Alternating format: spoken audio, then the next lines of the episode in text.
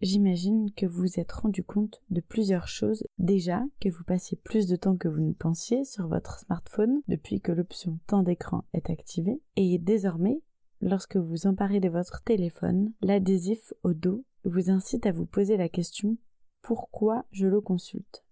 Grâce aux questions de l'état des lieux, vous observez davantage vos habitudes de connexion. Et enfin, votre téléphone vous sollicite moins puisque les notifications n'aspirent plus votre attention. Je ne vous demanderai pas de vous passer de votre téléphone, mais simplement de réduire ce temps.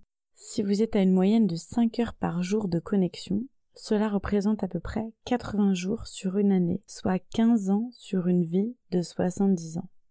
Je vous laisse méditer sur ces chiffres. Si nous passons autant de temps sur notre téléphone, c'est tout simplement que nous sommes frileux à l'idée de nous retrouver face à nos pensées, et qu'en plus nous craignons de rater quelque chose. D'ailleurs, la peur de passer à côté de quelque chose est un concept assez nouveau, qui a un nom, c'est la FOMO, la Fear of Missing Out. Et le contraire, c'est le nom de ce programme, JOMO, la Joy of Missing Out, que l'on peut traduire par la joie de manquer quelque chose, autrement dit la joie de déconnecter.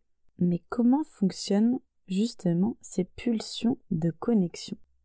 Imaginez si chaque matin vous vous leviez, tout en sachant que des carrés de chocolat noir aux noisettes ont été disséminés un peu partout chez vous.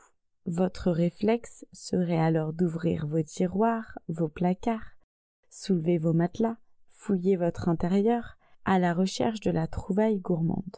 Vous ressentiriez alors une sensation d'excitation agréable qui déclencherait la production de dopamine, cette substance chimique qui sert de neurotransmetteur au cerveau. Malin, votre cerveau se mettra alors à associer la vue du placard ou du matelas à la récompense en dopamine. Et votre cerveau vous incitera à renouveler l'expérience pour retrouver cette excitation. À chaque passage devant un placard, un tiroir, un petit shot de dopamine vous serait envoyé pour vous rappeler la sensation d'excitation lorsque vous cherchez les carrés de chocolat. Le piège, vous le voyez venir.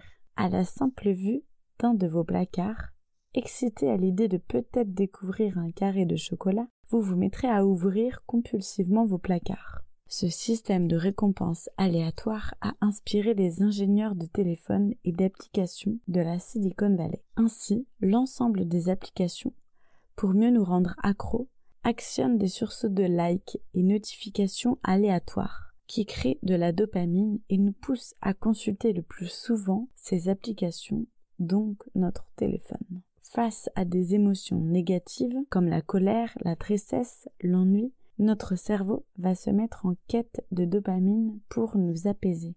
Notre main va s'emparer presque instinctivement de notre téléphone, va déverrouiller notre écran, et c'est là que l'ouverture de nos placards commence. Un petit tour sur notre boîte mail en quête de nouveautés, vérification ensuite des messageries instantanées, puis le grand bain grâce à l'onglet Facebook, puisque des notifications rouges rassasient notre faim. De bas en haut, notre pouce remonte le fil d'actualité. On termine notre grand chelem avec Instagram qui propose de nouvelles stories à voir et notre pouce qui de nouveau vient faire défiler les derniers posts.